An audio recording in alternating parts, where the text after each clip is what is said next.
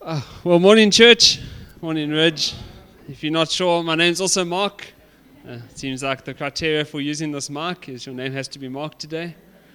But it's a privilege to, to be here again. It's a, it's a privilege, privilege to be sharing God's word with you. Um, yeah, today we, we going into part two of our, of our introduction into our series of, of looking at, at living for the Father's eyes only the new series in, in Matthew 6. I know it seems a bit strange. The beginning of the year, we were in Matthew 5, and we kind of made it to the end, and at least we've, we've moved on to Matthew 6.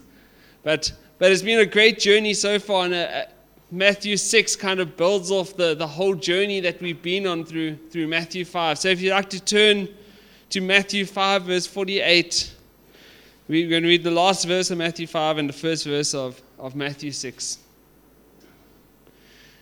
And it says this You therefore must be perfect as your heavenly Father is perfect.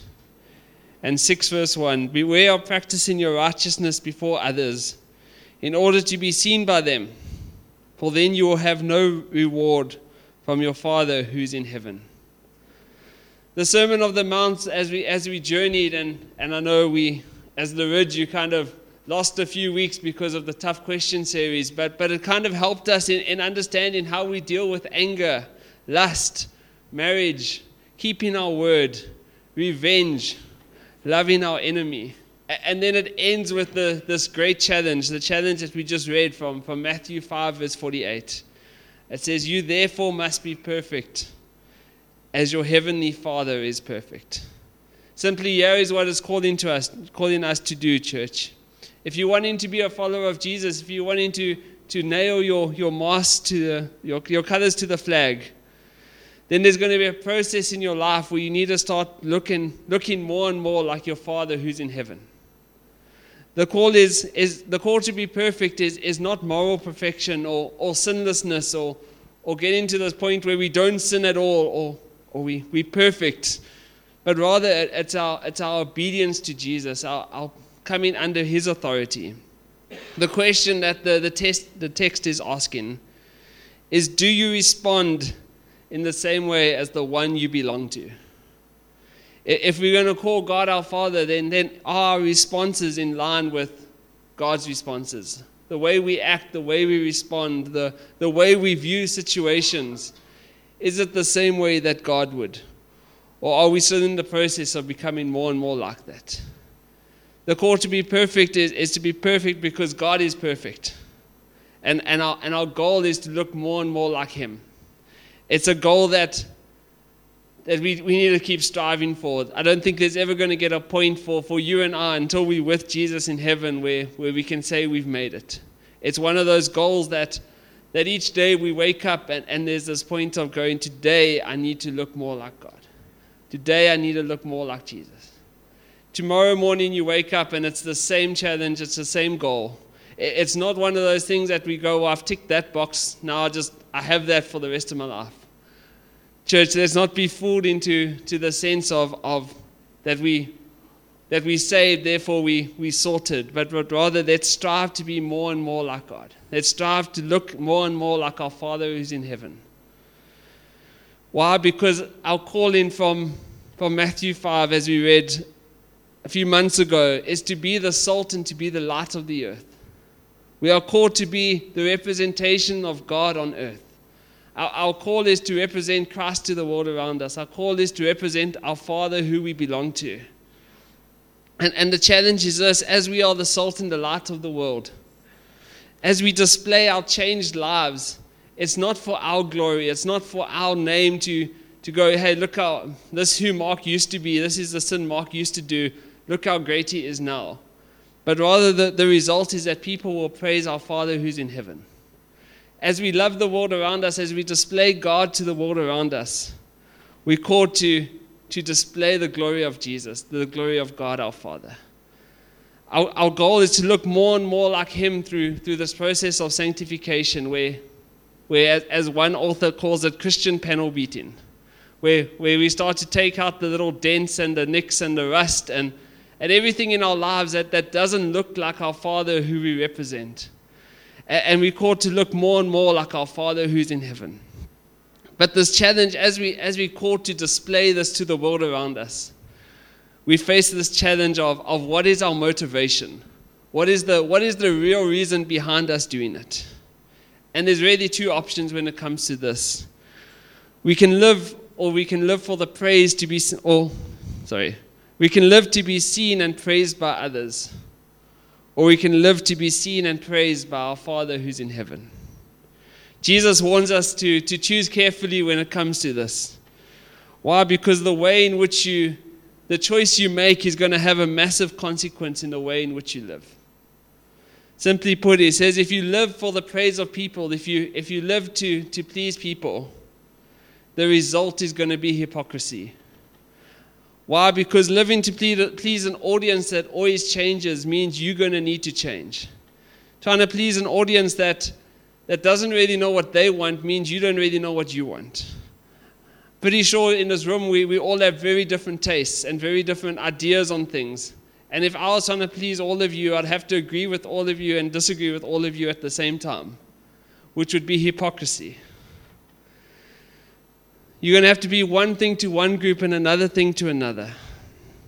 And if you live for the praise of people, you're going to need to become a people pleaser. You're going to need to, to try to please them in every way and ultimately go back on your word on something that you've said. But option two, and, and the option that, that Matthew 6 calls us to as we, we go through this journey, is to live for our Father's eyes only, for the audience of one which leads to integrity, which leads to building character. And ultimately, as we, we're going to journey through Matthew 6, it, it leads to eternal reward. Why is, this, why is this audience so important, or why should we live for, for the Father's eyes only? Because ultimately, the Father's eyes are not changing. We know how to please Him, God is always the same. We don't have to come up with a new trick or a new gimmick or, or something and, and hope it works but rather we, we come before Him knowing who He is, understanding His character, and therefore we, we live for His approval. We live for His applause, not for the applause of the world, which, which is here today and gone tomorrow, but rather we live for one that, that is there for eternity. And Jesus says that our call is to be perfect because our Heavenly Father is perfect. And we see that this term father is, is used sensitively in, in Matthew 6. It's not a term that, that Jesus uses to describe all people or, or a term that he allows all people to use. It's not saying, hey, world, call, call God the Father. But, but rather, when he talks to these disciples, when he talks to his followers, he says, You have this privilege because of the salvation that you have, the, the salvation that you have received you have this opportunity to call God the Father. And understanding that it starts with salvation, understanding that, that that's the starting point, we, we see that receiving God as Father sets our faith expectation or our faith experience. We have this privilege and this opportunity of calling God Father. But imagine with me that, that Matthew 5, verse 48 read like this Be perfect as God is perfect.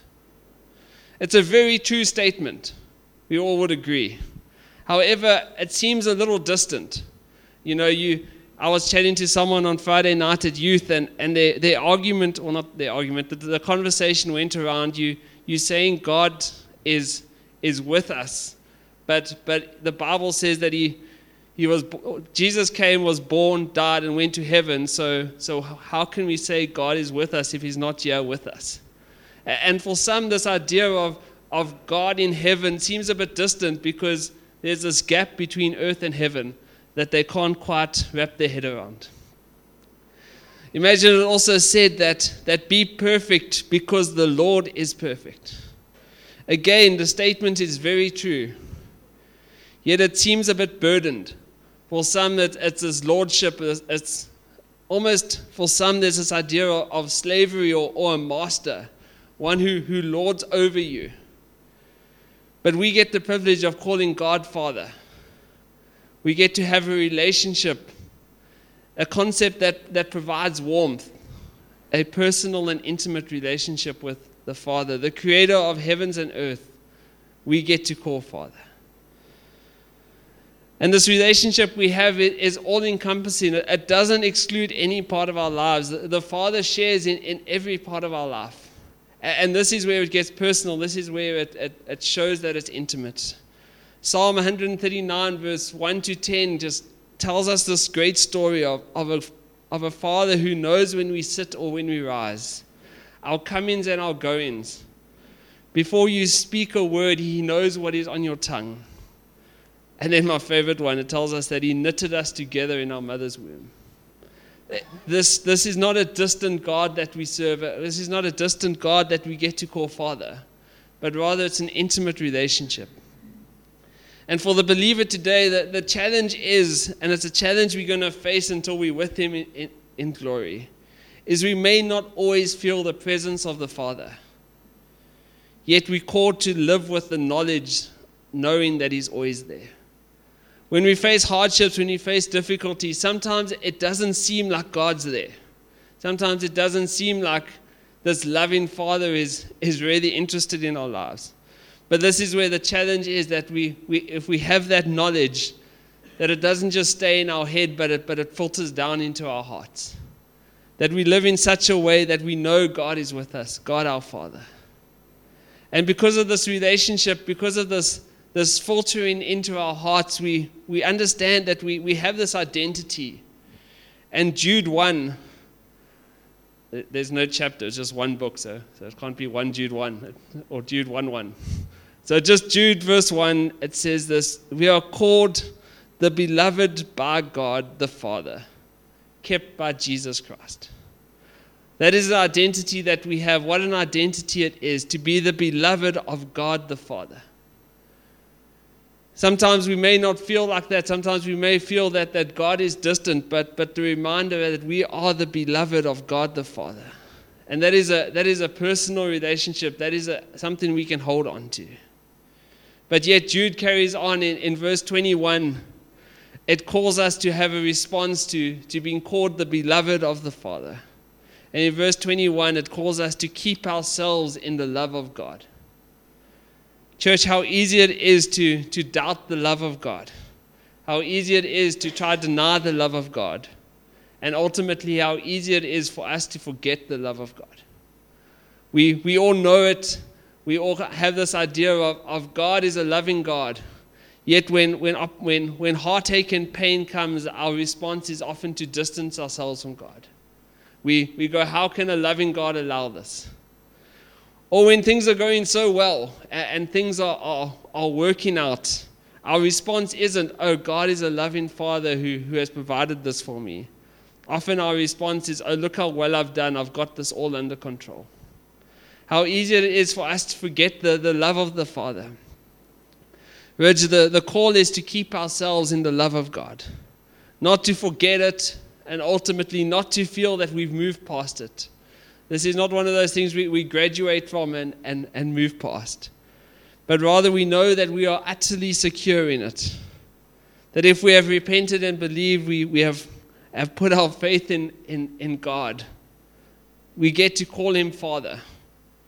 And then, not even the heights or the depths, the east from the west, can, can separate us from that love.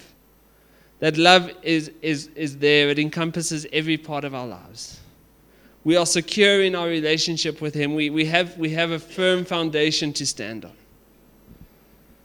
But also, our, our relationship with, with the Father means that He still has authority over our lives.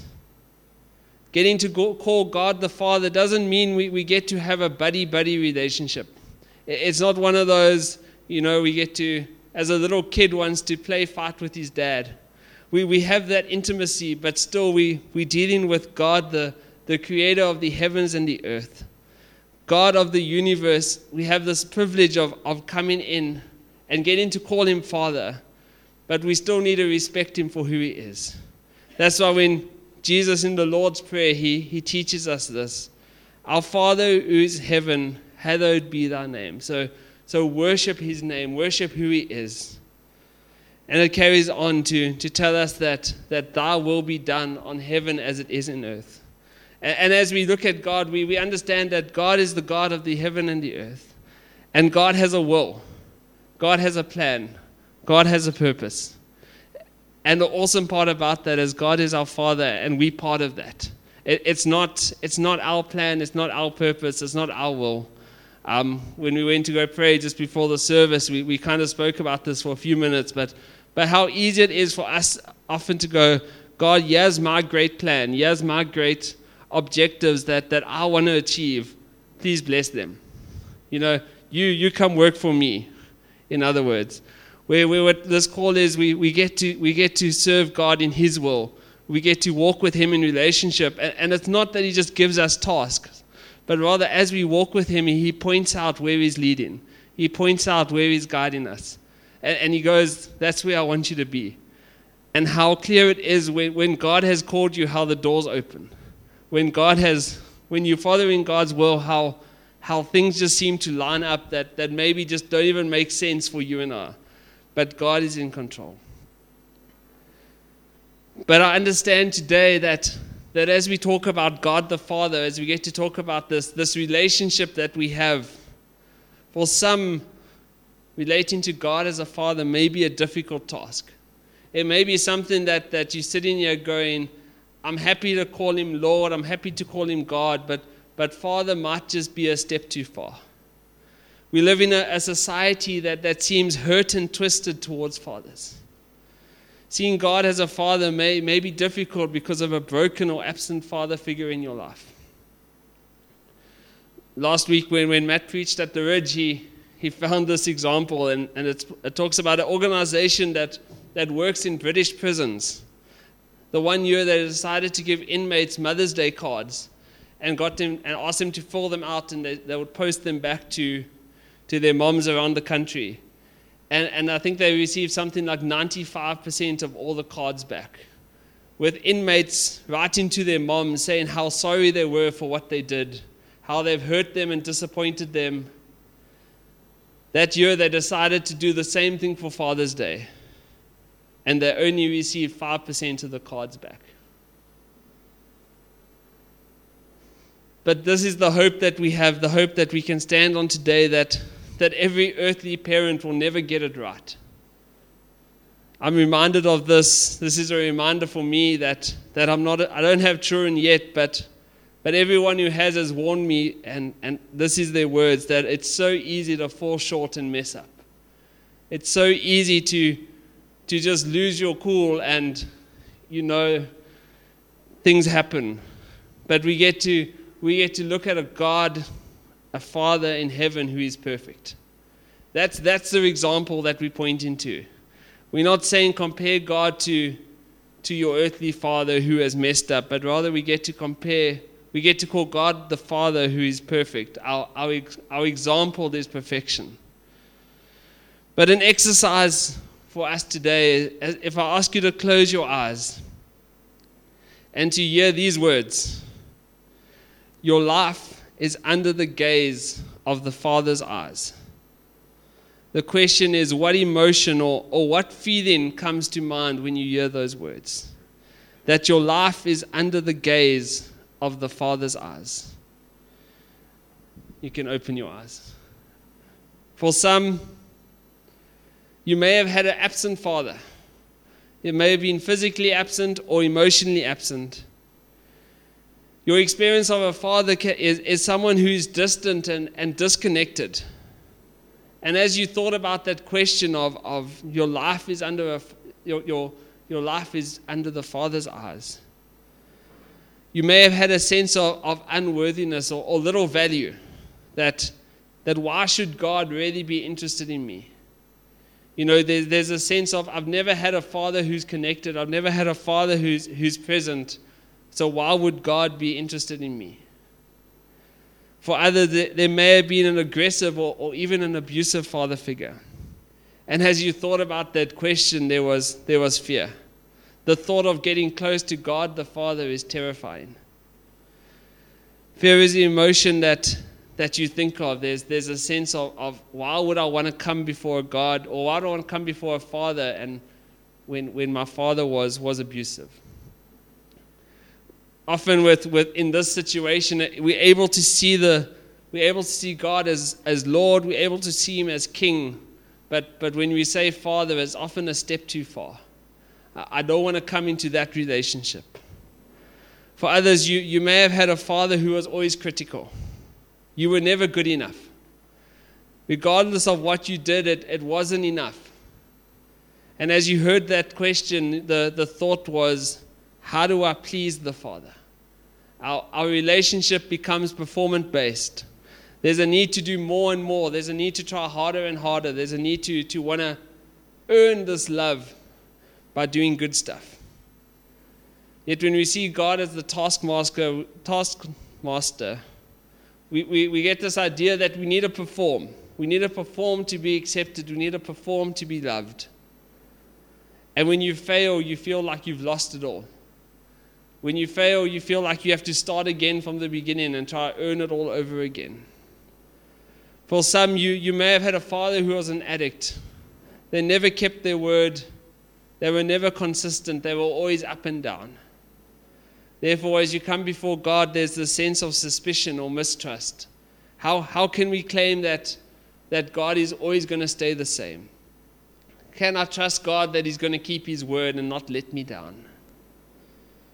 And then for some, you, you may have had a very affirming father and to, to clarify there's nothing wrong with affirmation, there's nothing wrong with, with saying, well done. But when affirmation leads to a child never being able to do anything wrong, it has great impact. It warps the way in which we see God. If we see God as the, as the Father who, who wants us to be happy and wants us to have everything, then we get this, this sense of entitlement, the sense of, of it's all about me, I deserve it.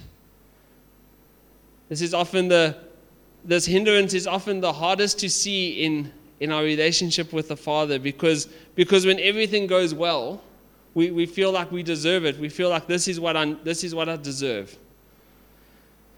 And a lot of what is out there today in, in Christian bookstores, in Christian literature, promotes this, this self improvement gospel about making ourselves better, making ourselves get everything that, that we want.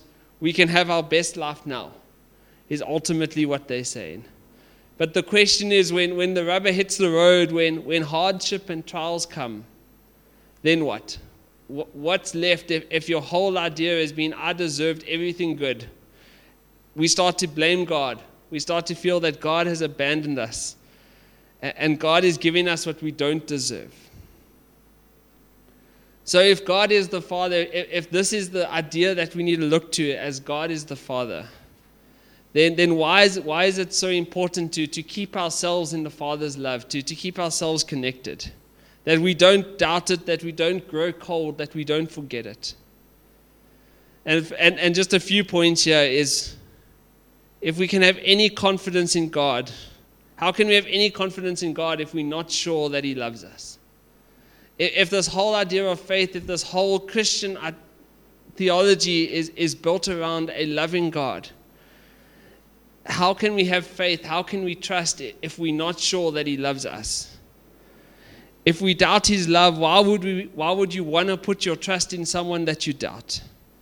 So the question is whether, if the question is, is God a loving God? Then we need to answer that before we move forward. That, that we need to understand that God is a loving God. And then that's the basis for our faith, that, that we rest in that love. Sometimes we may not feel that, sometimes it may not be the most rainbows and butterfly experience that we have, but, but we rest in that experience that God is a loving God. And we also keep ourselves in the love of the Father because we understand that Satan is the most effective when we doubt the Father's love. When we face difficulty, there Satan is saying, God won't come through for you. And if we start to doubt the Father's love, then then I'm pretty sure we're going to start believing that statement. When maybe we're feeling a bit distant from God in, in our relationship with Him, Satan comes in and says, You know, God has abandoned you. And in, and in that season of, of, if we don't remind ourselves of the Father's love, we, we will feel abandoned. In delay, when, when we've been praying for that, that family member or, or that sick person for months or years, Satan comes along and goes, God has forgotten you. He doesn't hear your prayer. But when we remind ourselves of the Father's love, we, we, we, we, we know that we are still loved, that we are still connected. When we understand the love of the Father, we understand that He has a will, not just for the world, but a will for our lives. And most importantly, that the, the love of the Father is the source of the love that, that keeps us going. It's not based on our love for Him, but, but His love for us. Though we may not feel love, though we may not experience fully, we, we know that He still loves us fully. One of my, my favorite hymns has these words it says, Turn your eyes to Jesus, look full in his wonderful face. And the things of this world grow, will grow strangely dim in the light of his glory and grace. And as I thought about those words, as we look to Jesus, we, we see the love of the Father. As we look to Jesus, there's, there's the reminder of the Father's love. That without it, where would we be? Without Jesus on the cross, why would we be sitting here? It was because of the love of the Father that, that sent Jesus to die for you, your and my sin that, that we can have this new life, that this journey can even start. Without that, there's, there's nothing. Without that, we, we might as well pack up and go home and, I don't know, this can be a nice hall for something else. But, but ultimately, we, we have a God who loves us so much that He sent Jesus to die on the cross that, that your and my sin could be paid for in full but then also that we can go out and tell others about that. And to keep, and to keep ourselves in the Father's love, there's, there's also this need to, to see the Father's love as our primary source of approval. There were only two recorded times in Scripture where, where God the Father affirmed Jesus. Firstly, it was at his baptism. So, Mark 1, verse 11, it says, You are my beloved Son. With you I am well pleased. Why was this key? This was, this was the start of Jesus' public ministry. This was the, the start of him going out. But also, if you read Mark 1, verse 12, I think it's, like, I think it's the next verse. Might be two after. But, but the very next thing that Jesus does is he goes into the wilderness for 40 days. I don't know about you, but, but if I don't eat for four hours, I get a bit angry. Jesus didn't eat for, for 40 days. And at one point, Satan comes to him, and the first, the first test if you are the Son of God. That's the first test in the wilderness. Yeah, we see Jesus was fueled by the, the, the, the, approval of the Father, not, not the approval of the crowd around him. The second one was at the, the Mount of Transfiguration in Mark 9, verse 7, Jesus or God says, My beloved, This is my beloved Son, listen to him. The next point after this was, was Jesus' journey towards the cross. From this point to the end of Mark is, is in about a about two or three week period. This, this was the journey towards the cross. This was the point where, where the crowd that followed Jesus was going to abandon him. Jesus didn't just have 12 people that followed him all, all the time. It talks about him feeding 5,000 and 4,000. I mean, if we, were to, if we were to base his ministry on numbers, he was doing quite well. Those people were around him, but at this, from this point on, they were slowly going to start falling away. One of his friends was going to betray him. He was going to be abandoned by his closest friends at his time of need. But we see that that he, he used the, the father's approval was, was what kept him going. The father's approval was what, what drove him forward. And finally, that we understand that, that the father's love stops us looking for approval from other people or stops us looking for approval elsewhere. John Piper says it so well. He says, God is most glorified when we are most satisfied in Him. That, that when we're satisfied with, in Him, our, our desire is to please Him. Our, our desire is to bring Him glory, not to bring glory to a man, not to bring glory to ourselves, but rather to, to bring glory to Him. So, as we wrap up today, the, the challenge is, is how do we keep ourselves in, in the love of God, the Father? And it's firstly by, by meditating on Scripture, by, by growing our, in our relationship with Him. This doesn't mean that we, we approach the, the hit and miss approach I'm pretty sure all of us have done this at some point when we go, God, I need you to speak to me. Okay, that looks like a good spot. And we hope that God speaks to us through Ezekiel 21. And the heading is that the Lord has drawn his sword. So I'm not too sure what he's trying to say.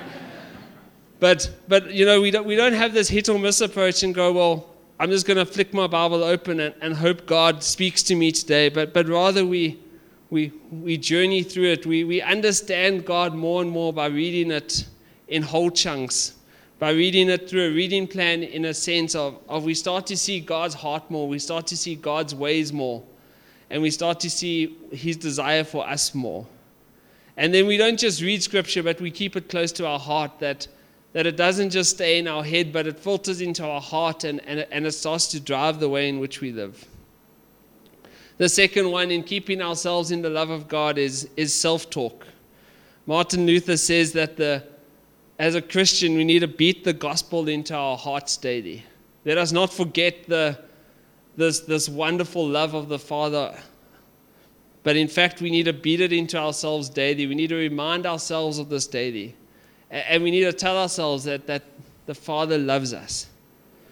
Thirdly, we need to maintain a, a regular time of prayer.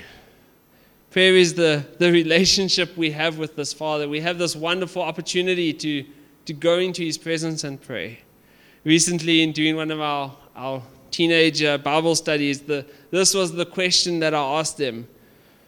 And there was, there was chaos after this.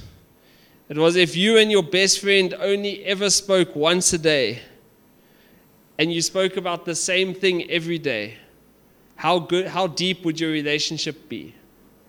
And for them, it was, it was unheard of. How could you only speak to a person once a day and say the same thing? Because, you know, there's so much to tell and there's so much to share. Yet the challenge is, is so often we do that with God. We come before God once a day with our, with our list that we've come before Him with for the weeks that have passed, and, and we, we, don't really, we don't really enter into a relationship, we just rattle off a list before Him. Fourthly, we, we integrate ourselves in, into a Christian community. Together, we are the tangible experience of the, the love of God. We get to love in, we get to love out together. We get to display the love of the Father to the world around us we get to display the love of the Father to each other. But ultimately, to, to wrap up, as, as Mark prayed right at the beginning, we, we, we get to experience it through the Holy Spirit. We get to experience the love of the Father through the Spirit. Romans 5, verse 5 says this It says, Now hope does not put us to shame. Why? Because God's love has been poured into our hearts through the Holy Spirit who has been given to us. And church, we have this, we have the Spirit of God inside of us, the Spirit that, that points us towards the Father each day. The Spirit that is there to lead and guide, the Spirit that, that shows us where we have fallen short. But ultimately, it's the Spirit's power that, that reminds us of this love of the Father and keeps us there. It's not yours, it's not your and my good effort that, that keeps us in the love of God, but rather it's the Spirit that, that keeps churning inside of us, reminding ourselves us daily of, of what God has done.